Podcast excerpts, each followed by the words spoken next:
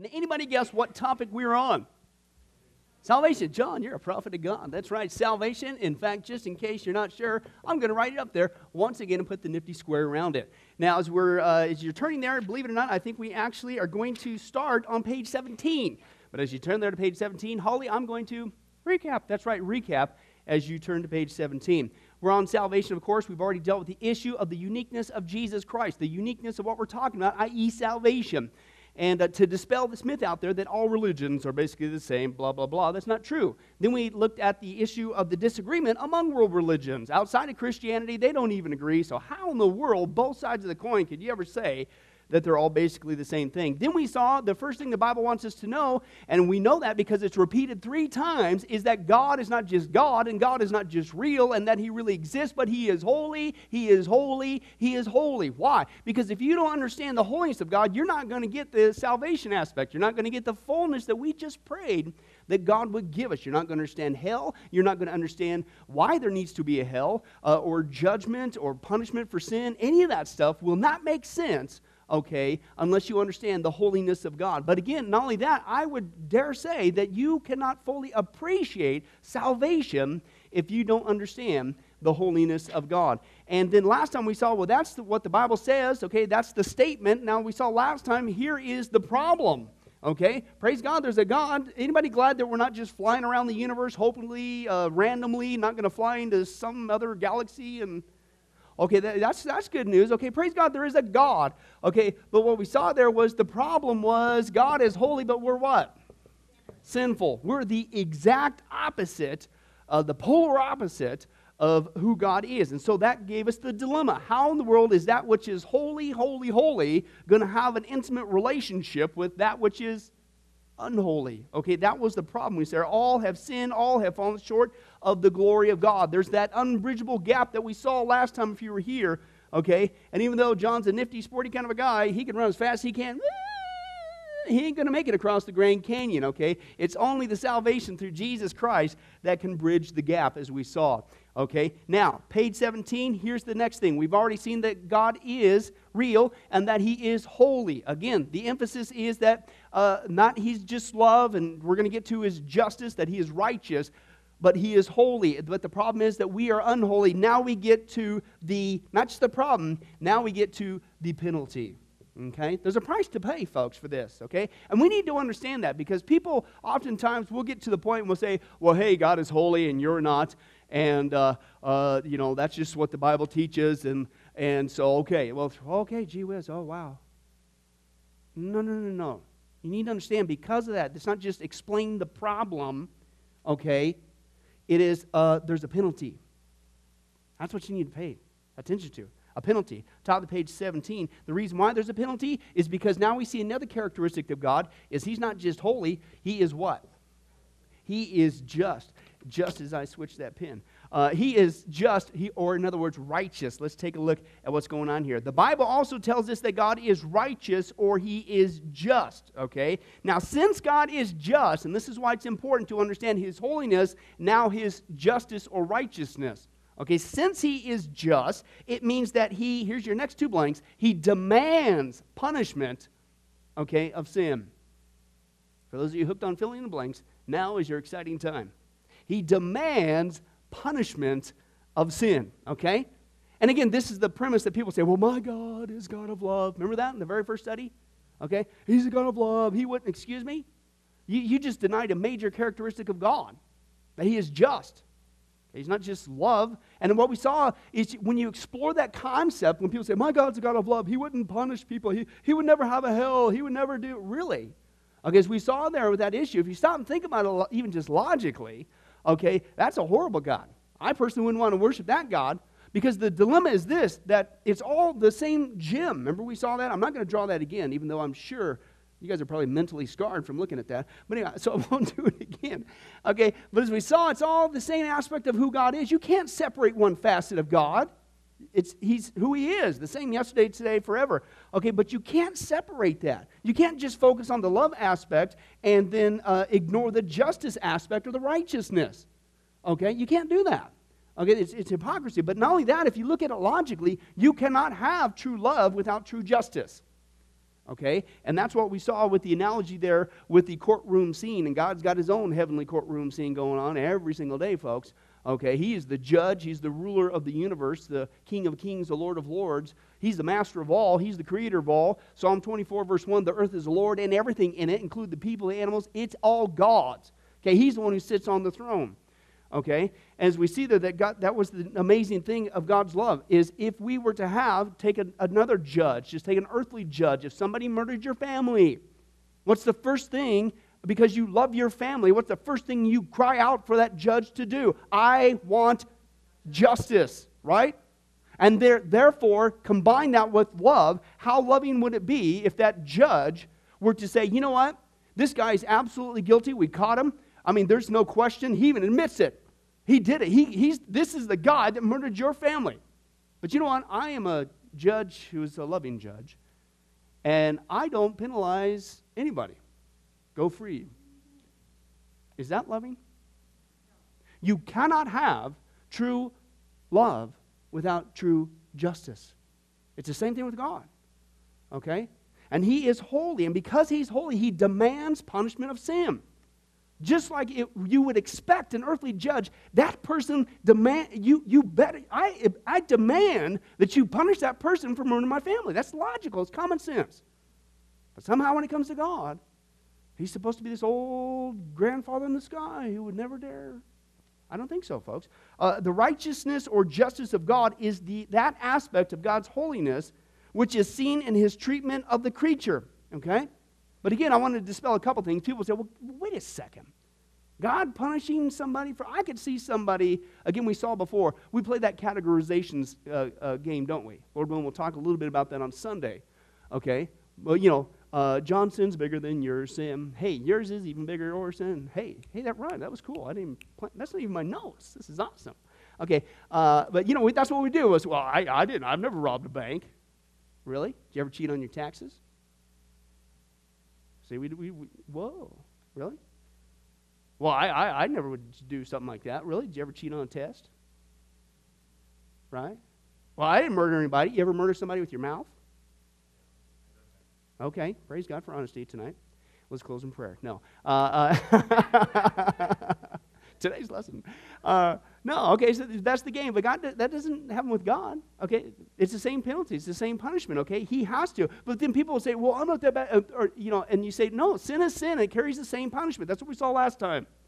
Now, here's what I want to dispel again. Okay, officially, we talked about this before in different studies.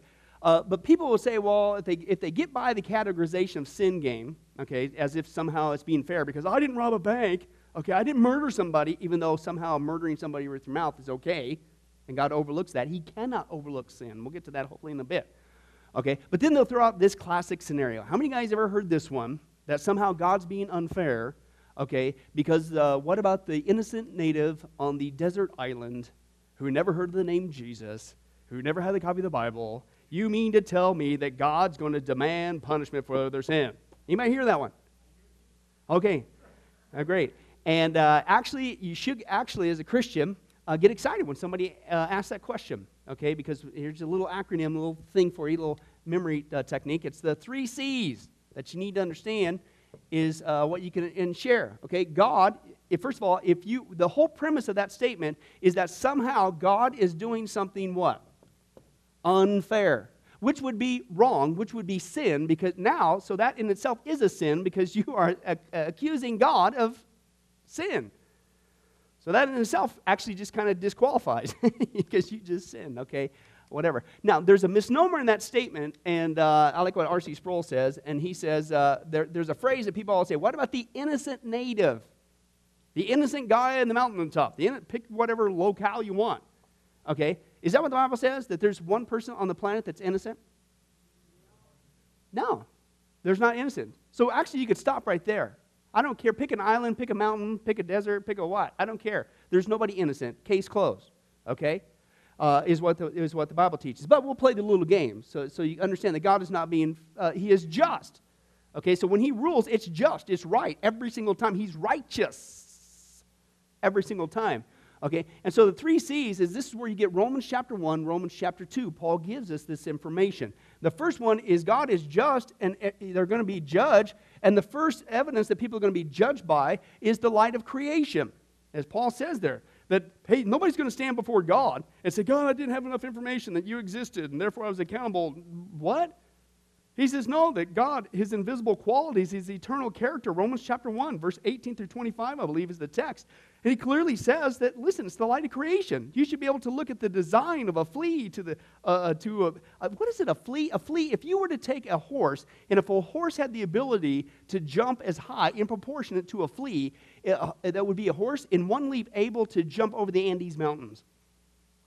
That's amazing, man. I mean, just the design, the guy, I mean, you know, a flea. Things that we say, get away from me. And it's like, man, that's evidence of God's existence, right? Because it implies a designer, a flea to a bee to a tree, certainly you and me. I don't know how anybody in the medical world can maintain an evolutionary mindset when you take a look at the machinery of the body. Man, that's incredibly complex, okay? But that's what God says. Nobody on the planet is going to stand before me and accuse me of being unfair, unjust, because I didn't have sufficient knowledge that you existed. Excuse me? Paul says, you got the light of creation.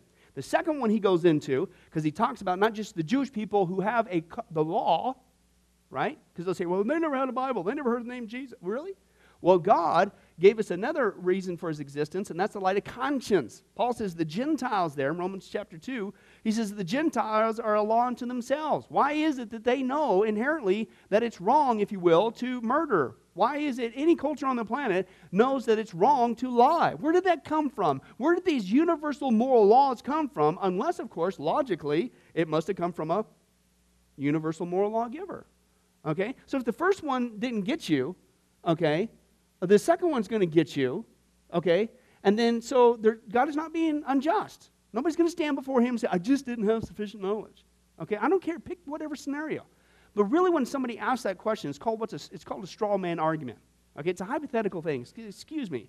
I mean, but I'll play the game with you. I'll answer sufficiently, logically, and dare I say, satisfying philosophically and emotionally with the first two C's, biblically.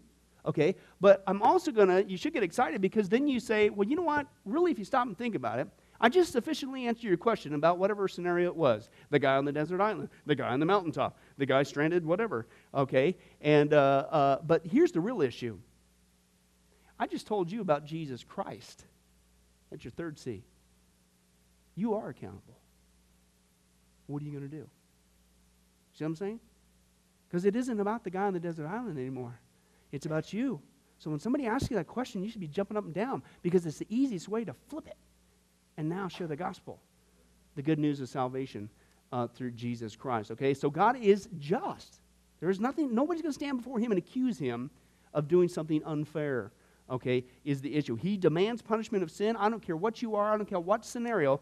Again, the whole misnomer is there is nobody who is innocent. All have sinned. All have fallen short of the glory of God. That was our text last time. There is none righteous, not even one, none who understands, none who seeks God, etc., etc., etc., etc. Their throats are open grave. The chicken juice is coming out. It's sick, gross, in comparison to the holiness of God.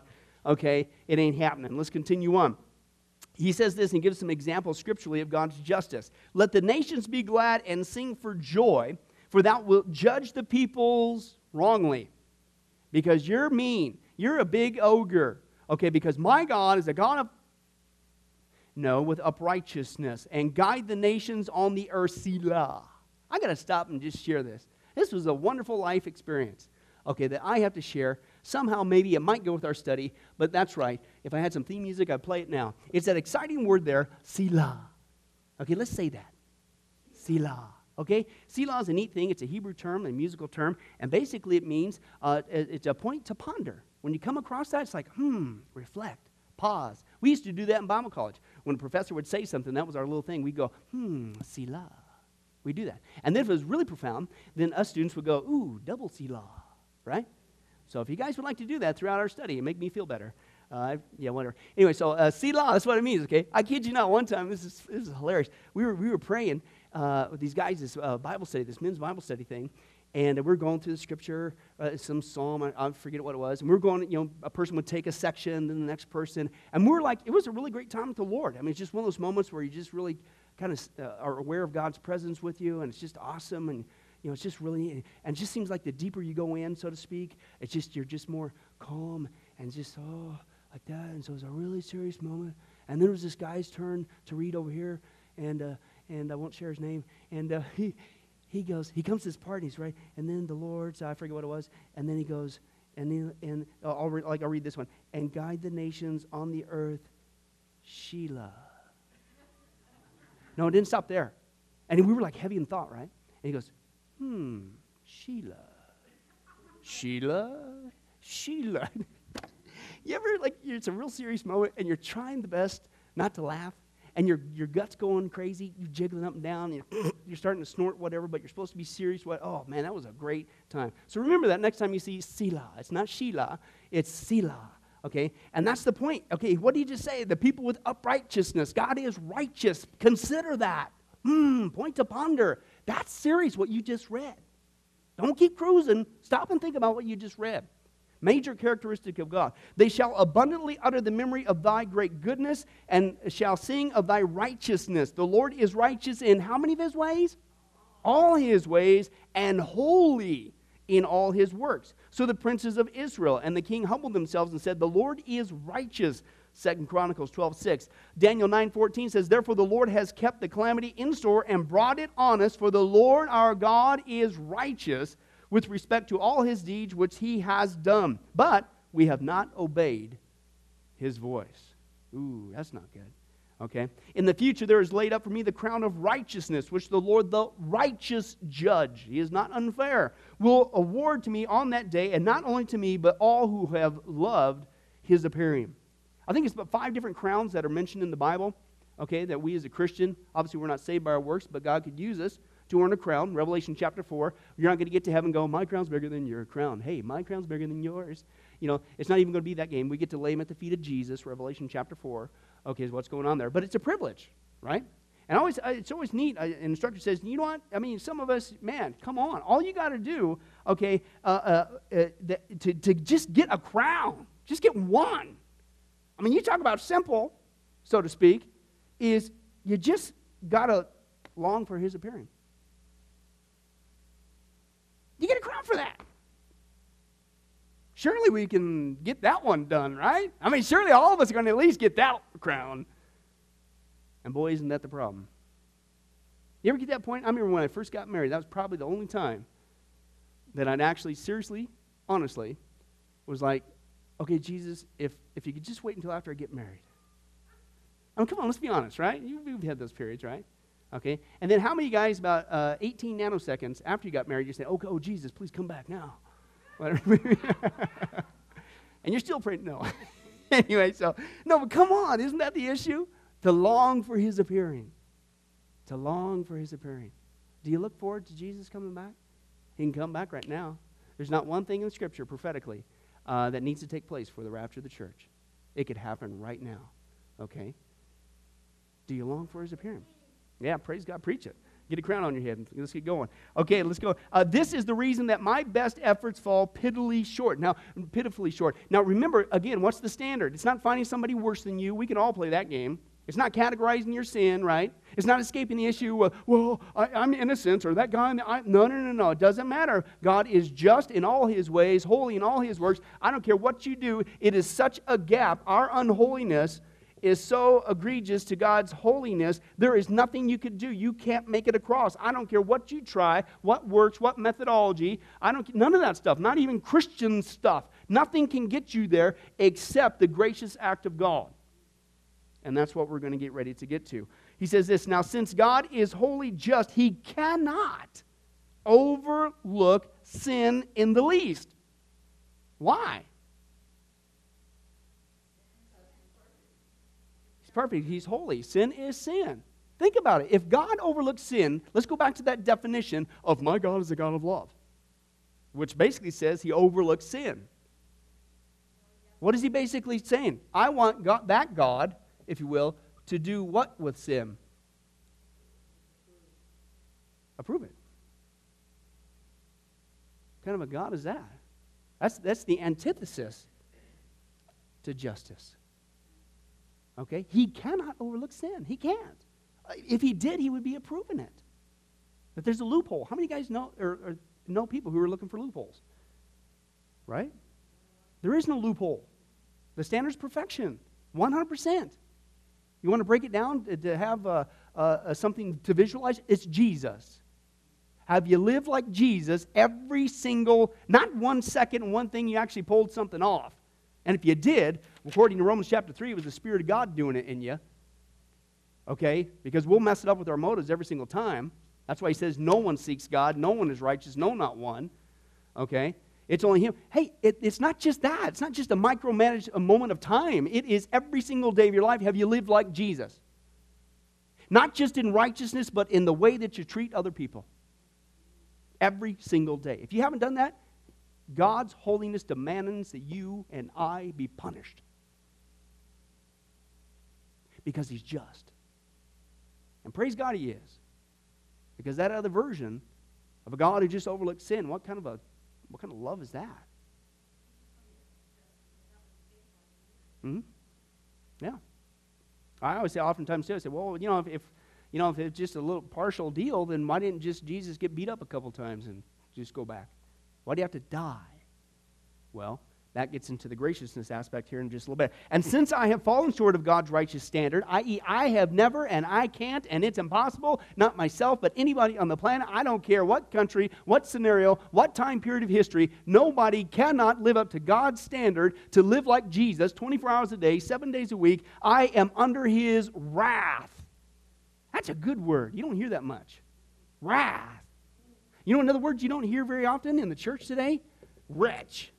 Turn to somebody and say, man, you're a wretch. Go ahead. It feels good.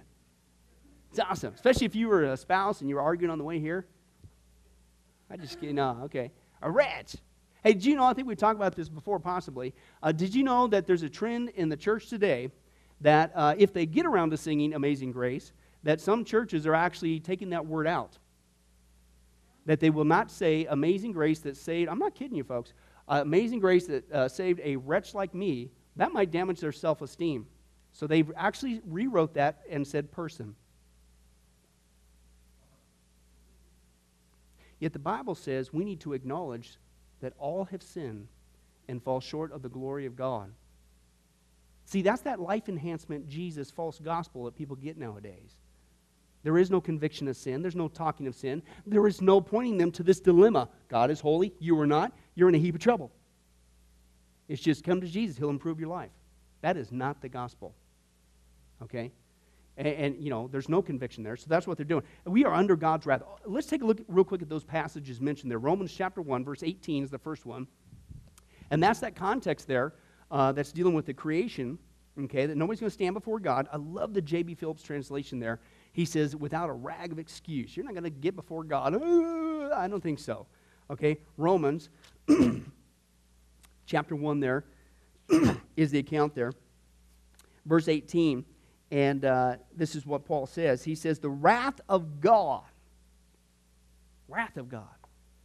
okay, is being revealed from heaven against all the godlessness and wickedness of men who suppress the truth by their wickedness, since what may be known about God is plain to them, because God made it plain to them. Why? For since the creation of the world, his invisible qualities, his eternal power and divine nature, have been clearly seen, being understood from what is made, so that men are without excuse. You know there's a God. Look at the world. The very one who gave you your brain to utilize it has given you evidence after evidence after evidence that he is real. And yet because you don't want there to be a God, isn't that really what it is? 2 Peter tells us the reason why people continue to believe in an evolutionary mindset. It is not scientific, it's all about the flesh. He says the reason why they maintain that belief is because, he says there, they are willingly, okay, willingly ignorant. I like what one guy's translation, with all due respect, says. That means dumb on purpose. You present them the scientific evidence that this is design, which logically implies a designer, and you say, nope, I'm going to be dumb on purpose. I'm going to choose to believe in this thing. Even though it's completely illogical, not even scientific, I'm going to do it. Why? These people are super intelligent, much more than you and I could ever shake a stick at. Their IQ's off the chart. Why? Because it says right there it has nothing to do with the mental or the math or the science. It says because they don't want there to be a God, because they want to follow their ungodly desires. That's why. Why do they keep pushing that upon us? Why is there so much wickedness in our world today? Why are we under the wrath of God? Why are things continuing to get worse in our country? Because for 50 plus years now, we've had it drilled in our school system and the media that there is no God. It's a logical response. If there is no God, people will act ungodly. You teach kids from wee high, you came from an ape, why are we shocked when they act like one? It's a logical response. And then it's like, and then we have the audacity, well, if there is a God, I'm going to stand there and I'm going to defend myself. That was not right. He's wrath of God. How dare you? The wrath of God. Great word that's going on there, man. It's used, of course, in Revelation. And it's actually the Greek word orge, okay? It's not thlipsis, which means general tribulation or whatever. Some people want to say that's what is being referred to. No, this is orge. It was what wrath, and it's where we get actually the word orgasm from. And what it's like, if you will, it's like a violent shake. Oh. Now, we don't think about that when it comes to sin, do we?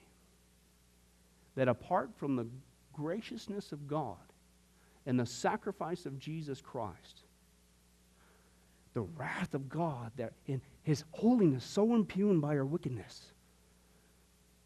Oh, as you can see, it's just like, oh, we're under it right now apart from Jesus Christ. Not us as Christians, but if you're not a Christian, you're under that. And it's just like God is just holding it back. Oh, how dare you? Ah, oh. Great word in the Scripture. I think it's propitiation, where Jesus, He absorbs the wrath of God. All of that was just waiting to, it's taken away. I had actually an intern who preached for me one time, and he gave a great analogy. And he says, if you could picture, let's use Hoover Dam. You're down there, okay? And, because Pastor Jim told you to go down there because there's some cool rocks, but he was setting you up, okay? But we're not bitter about it, okay? And so there's the dam, there's a big old crack, man. It's going to bust, okay, is what's going on there. And he's mad because I was making fun of his chicken stuff, okay? And so he set me up down there. We'll deal with that later, Pastor Jim. Okay, but anyway, so, and so here comes the crack. The dam is literally, the whole dam, I'm at the bottom of that thing, okay? The whole dam is about to go. I mean, not trickle, the whole thing's coming. Right at the moment it gets 5 feet away from me, God in His sovereignty opens up a huge, massive, mega cavern in front of me, and all that water just absorbs every ounce of it, and I'm safe. That's the picture of what Jesus has done for us on the cross. He has taken all that wrath from God that we have impugned His holiness. Oh.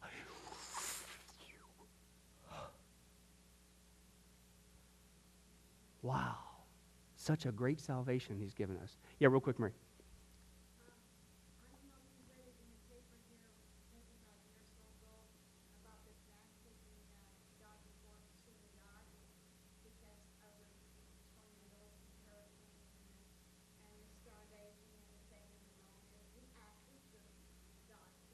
Mm-hmm. Yeah. Yeah, I mean, I'm taking God to court, and you're going to try to sue Him because of the tornadoes and stuff like that. First of all those things became as a result of man's rebellion because of sin, okay, is what the issue is. So you can't cop that on God. Number two, excuse me, that man even underdoing that is, which is another thing. Don't ever pray for justice from God, because if we ever got what we justly deserve, where would we be? Myself included, we burn in hell. Praise God for His mercy. So the very fact that God is withholding His wrath, if that man is still alive here on earth, is amazing. Now, the other amazing aspect is God knows everybody from all time and all history, and yet God, even knowing that man, would have the audacity to do that. Died on the cross.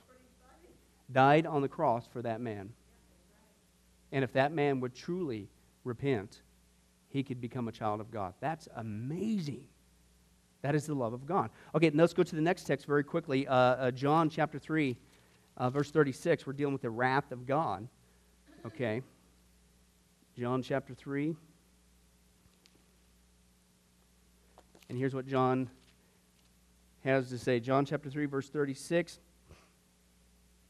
Let's look at the antithesis. Let's grab the context. 35, he says, the Father loves the Son and has placed everything in His hands. Whoever believes in the Son has eternal life. Praise God. But whoever rejects the Son will not see life. Why? Because God's wrath is coming. No, it's already happened. It's already here. And it's that word. It's just like if you could picture God every day. Oh. See, we don't get that because we don't understand the depths of his holiness. Yet it's the only characteristic that's repeated 3 times. And then we who know better, we play with sin. Oh, great analogy. I had a guy, I always look for the video. I can never remember where I found it, but just to explain it to you. He was counseling a Christian couple who was sleeping together. Okay? He was counseling them and saying, listen, guys, this is a sin. This is egregious. That's fornication. That is sex outside of marriage. You cannot do that. That is a sin against God. You cannot do that. And it's just, we were Christians, you know, rationalizing sin. We're Christians, you know, that's okay, that's acceptable. You know, we're going to get married. God knows our heart. Excuse me?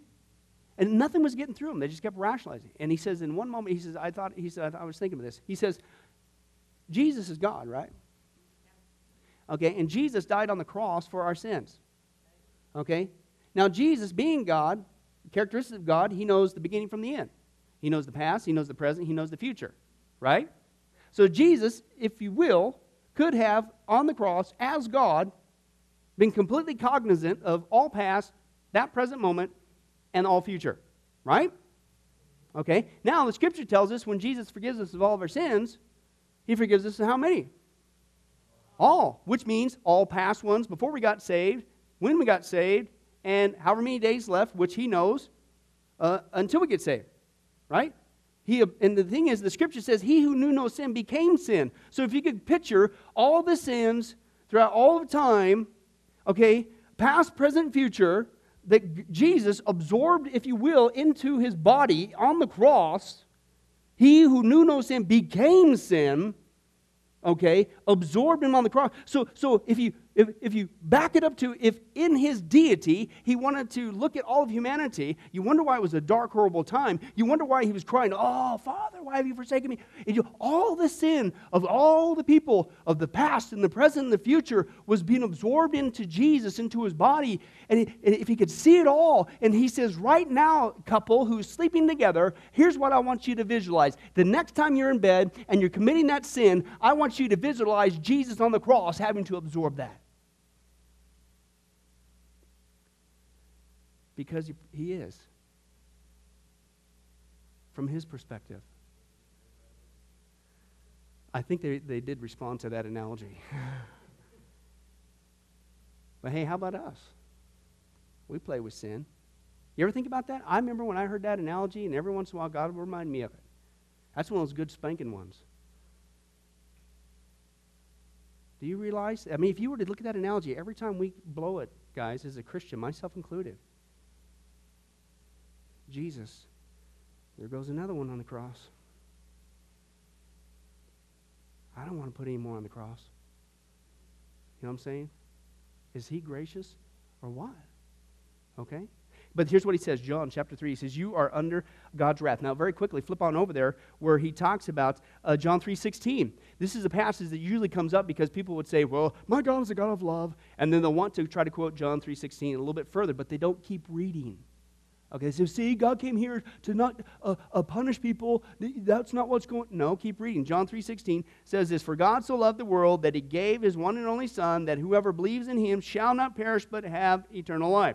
Then they'll continue to read. For God did not send his Son into the world to condemn the world, but to save the world through him. What are you talking about this hell? What are you talking about this wrath? What are you talking? My God is a God of love. He didn't come here to condemn. He came. Would you please keep reading? Why did he not come to, quote unquote, if you will, condemn? Because the world's already under God's wrath. It's already condemned. Of course not. Whoever believes in him is not condemned, but whoever does not believe in what? Stands condemned already. Why? Because he has not believed in the name of God's one and only Son. Okay? What? You are under the wrath of God. And because he is just, because he is holy, he demands punishment for that. Nobody is going to escape this earth without being in a situation. You're either going to stand before God and somehow try to justify your sin, or you're going to take God up on his gracious offer and say, listen, my Son took your penalty in your place. If you'd receive it, I'll forgive you completely. That's it. Okay? But that happens here on earth. If you leave this earth, it's too late. Let's continue on real quick. But here's the good news. Okay, that's the bad news, if you will. But that's just who it is. That's who God is. You can sit there buck all you want, about whatever. That's the facts. Okay? People say, I don't believe in hell. Well, you'll find out one day if you don't accept Jesus Christ your Savior. And I don't say that with any element of meanness. That's a horrid reality. Wait till you see the exciting video clip I got on Sunday. Okay, you don't want to wish your worst enemy there. Okay, but it's there. Okay, and you'll find out very quickly, but it'll be too late, is what's going on there. But here's the good news. God is now. Praise God. See, all of this, guys, for the several weeks, hopefully this is why you would understand why the writer of Hebrews says, hey, don't neglect that salvation thing. He didn't say that. Such a great salvation. As Paul, you can almost hear it in his voice, oh, the manifold wisdom of God. Whoa. This is wild. We're cut off. And it isn't just cut off that we can somehow earn our way there. It's so egregious to God that every day it's amazing that he doesn't nuke us on the spot because we're under his wrath and he's ah. And the fact that we're even breathing air, the fact that we don't die at the first sin is amazing. And then now we come to this. Ooh, he's gracious. Ooh. Doesn't it make you appreciate it more?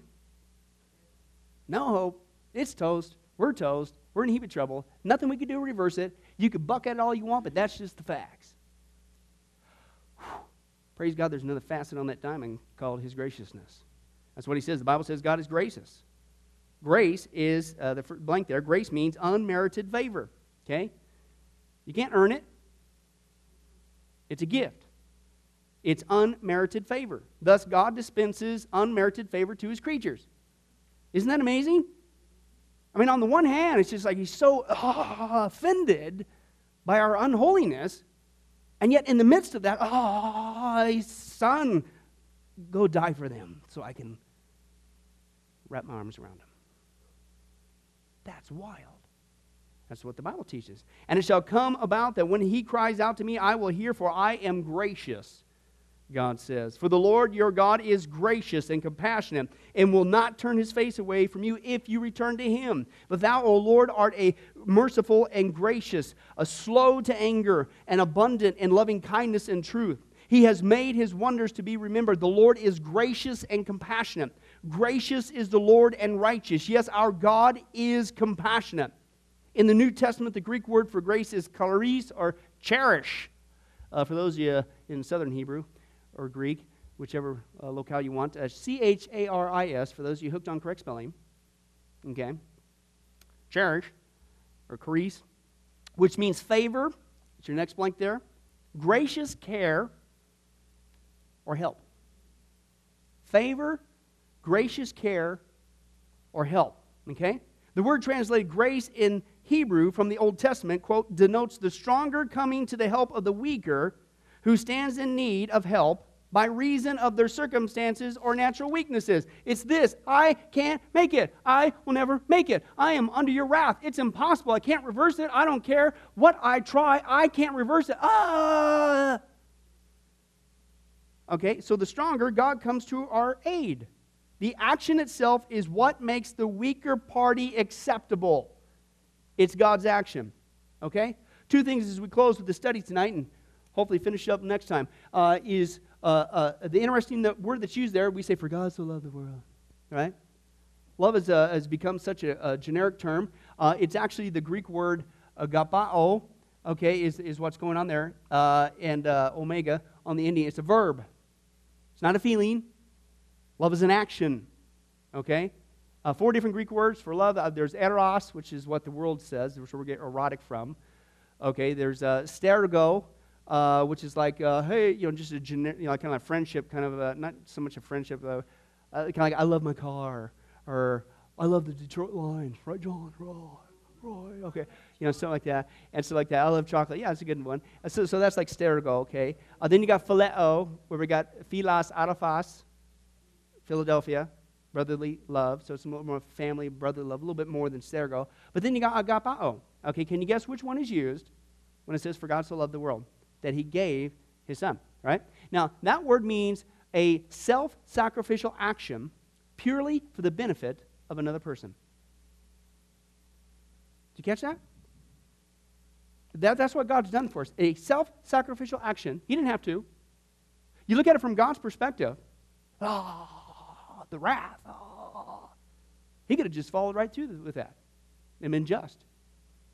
But in the midst of that, he did a self-sacrificial action purely for the benefit of another person. That's you and I. And he took the hit for us. I shared, I'll just use this analogy. One of my favorite analogies is actually that video that I shared a while back. And if you weren't here or if you just need to listen to it, let me give you the written version of it. It's the classic train story, okay, which is mind-blowing. There was a man who had the responsibility of operating a drawbridge that spanned a river. And so when a steamboat came by, he would put the bridge up and then lower it so the train could cross when it came by. Well, one day, the man brought his son to work, and together they watched the bridge go up to let a steamer go through. But when it was time to lower the bridge, the son was nowhere to be found. But just then, the father heard the cries of his son, and he saw to his horror that the boy was caught in the massive gears that controlled the movement of the bridge.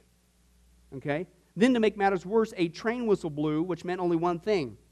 A trainload of people was on its way. And so in a split moment, the father realized he had a decision to make. To save his son, he would have to raise the bridge once more, but if he were to do that, the train would go into the river, killing many people. So with his heart wrenching, the father made his decision. He voluntarily chose to lower the bridge and crush his own son. And later, the train whizzed by, and the passengers waved at the guy, oblivious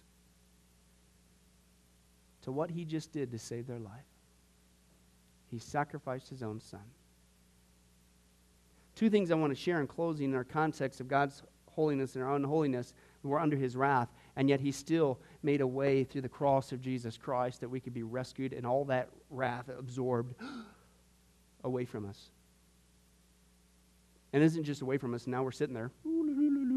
He gives us an intimate, beautiful, loving relationship with him. Calls us his child. The trainload of people, folks, wasn't your family. Let me clarify that because sometimes this unfortunately happens.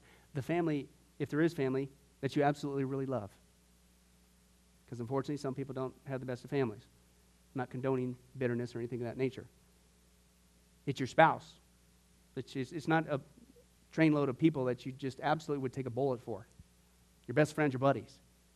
The context from God's vantage point, folks, is it was a train load of people who hated your guts, who had the audacity to take you to court and blame you for everything, who shook a fist at you and blamed you for all the sins that you are responsible for, who sinned so flippantly, wanted nothing to do with you, mocks your wonderful message of salvation through Jesus Christ. And God said, I'm still going to sacrifice my son. That's the context of such a great salvation. Jesus did not die for his buddies. He died for his enemies. The kicker is he expects us to treat each other the same. To me, the height of hypocrisy as a Christian is to refuse to forgive and love someone else when we have been forgiven of so much. We wonder why the world does not believe our message when we bite and kick and devour and gossip and slander each other. And we have the audacity to withhold forgiveness from somebody when all that's been absorbed by the cross of Christ. God is gracious. Anybody glad? Anybody starting to understand a little bit why the writer of Hebrews didn't just say salvation, such a great salvation? Yeah. Works for me too. Lord, when we get to the next issue with grace at work, how that works, how in the world that we can, and the very fact that it is an act that cannot be reversed. Praise God. Anybody excited about that one? Okay, it's not just logical. Praise God. It's true That's the whole next section. I don't know how deep I'll go on into that, because the whole next section is all about assurance. That you can know, not doubt, you can know that when God has saved you from your punishment that he demands for your sin, okay? Nobody escapes sin, folks. Somebody has to pay the price. Praise God, God's gracious, and he paid it for us, okay? It doesn't, nobody goes, if you will, scot-free. Somebody has to pay for that, okay? And but it's by faith. It has to be by faith, guys, because what can we do? There's nothing. I always like to bring this point up, too. It has to be by faith, because how many guys were there when Jesus died on the cross? Please don't raise your hand. Are you serious? Praise God. We'll lay hands on you. Sure. Okay. Okay. And I wasn't there, but I take it by faith. It's by faith because I can't work for it, but by faith I wasn't there. It has to be by faith. And because it's by faith, it's a gift. And because it's a gift, it cannot be taken away. Isn't that wild? I mean, God, if you think about it, God, he could have, you think that,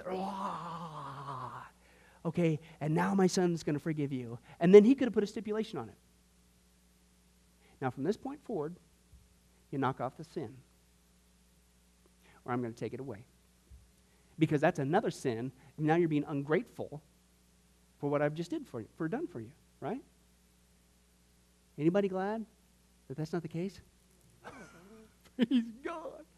And the thing is, it has to be, because we need to understand. And so singing goofball, dare I say blasphemous songs, for God saved, so, you know, amazing grace. We're talking about grace tonight. Graciousness. It's amazing because God saved a sinner.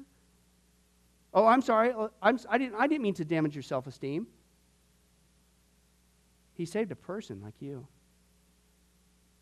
No, he saved a wretch like me and us here under his wrath. Oh, isn't it amazing? Isn't it such a great salvation? I'm going to just keep on going, but we got to close. So next time we will get on to the issue of faith and then assurance of salvation. Praise God. Let's go ahead and pray. Well, hi, this is Pastor Billy Crone of Sunrise Baptist Church, and I hope you enjoyed today's study. But before you go, let me ask you one final question. Are you sure that if you were to die today, that you go to heaven and not hell? Before you answer that, let me share a couple things with you. Did you know that the Bible says that God is holy and that we are not? And the Bible also says that the wages of our sin or our unholiness is death. In other words, when we die, and it's coming for each one of us, we're all marching towards the grave at different speeds, but it's going to happen.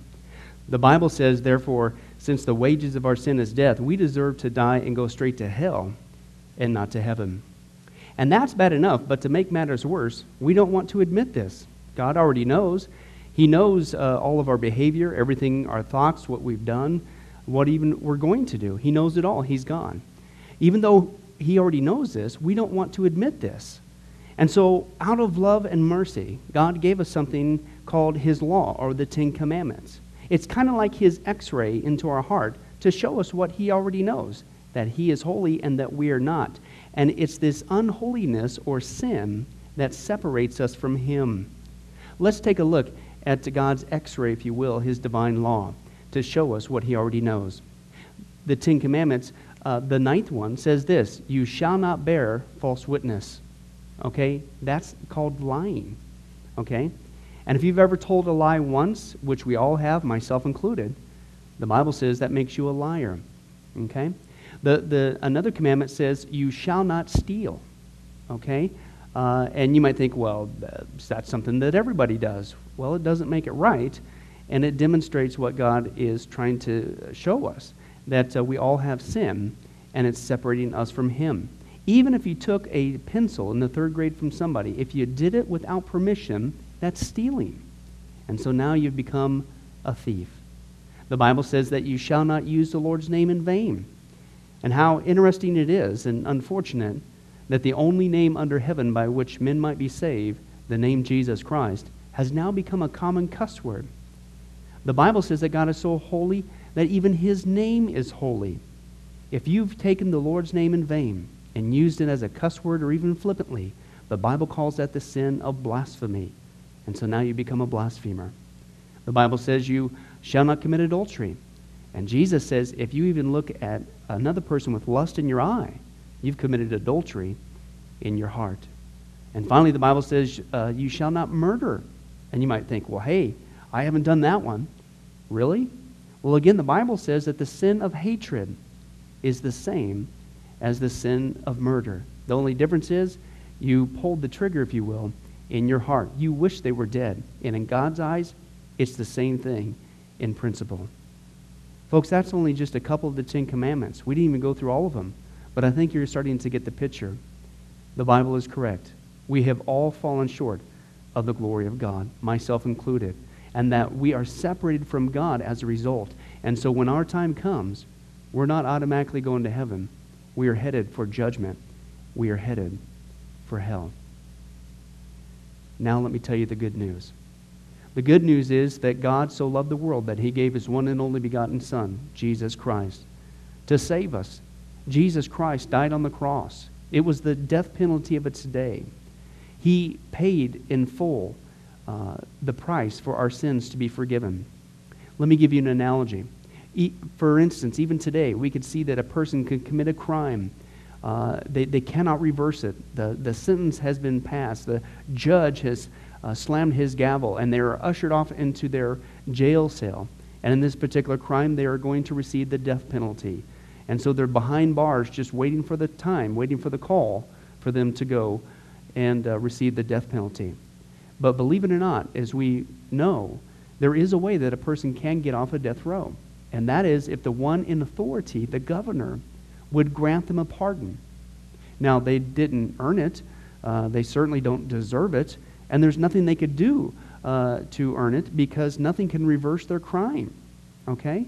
Yet the one in authority has that ability to grant them a pardon.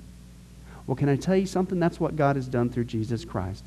The cross was the death penalty of the day. God sent his one and only Son to die on the cross, to take the death penalty in our place, and that if we would just receive his pardon for all of our sins, God is willing to allow us to get off a death row. He's willing to forgive us completely of all of our sins. That's the good news that I want to share with you. God loves you. The Bible says that God is not willing that anyone should perish, but everyone come to repentance. Won't you, if that's you, call upon the name of Jesus Christ right now? Won't you ask him to forgive you of your sins? The Bible says that if you confess with your mouth Jesus is Lord and believe in your heart that God raised him from the dead, you will be saved. Won't you do that now, wherever you are? Please. Take God up on his amazing, loving offer. I'll let you down. Man will let you down. People will let you down. But God never will. He wants to adopt you into his forever family. He loves you. He's willing to forgive you of anything and everything you've ever done, past, present, and future. It's amazing. Please, call upon Jesus now. Well, this has been Pastor Billy Crone of Sunrise Baptist Church. If there's anything that we can do for you, please don't hesitate to ask. Our number and information will come up here on the screen here shortly. And remember, I hope to see you in heaven. God bless. Thank you for watching this presentation from Sunrise Baptist Church. If you would like to send us a letter or any other kind of postage, you can reach us at 1780 Betty Lane, Las Vegas, Nevada, 89156. For more information, you can give us a call at 702-452-8599 or email us at bcrone@getalifemedia.com, or you can visit our website at www.getalifemedia.com. Billy Crone and this ministry can also be found on Facebook and Twitter. Join us for services at www.sunriselv.com.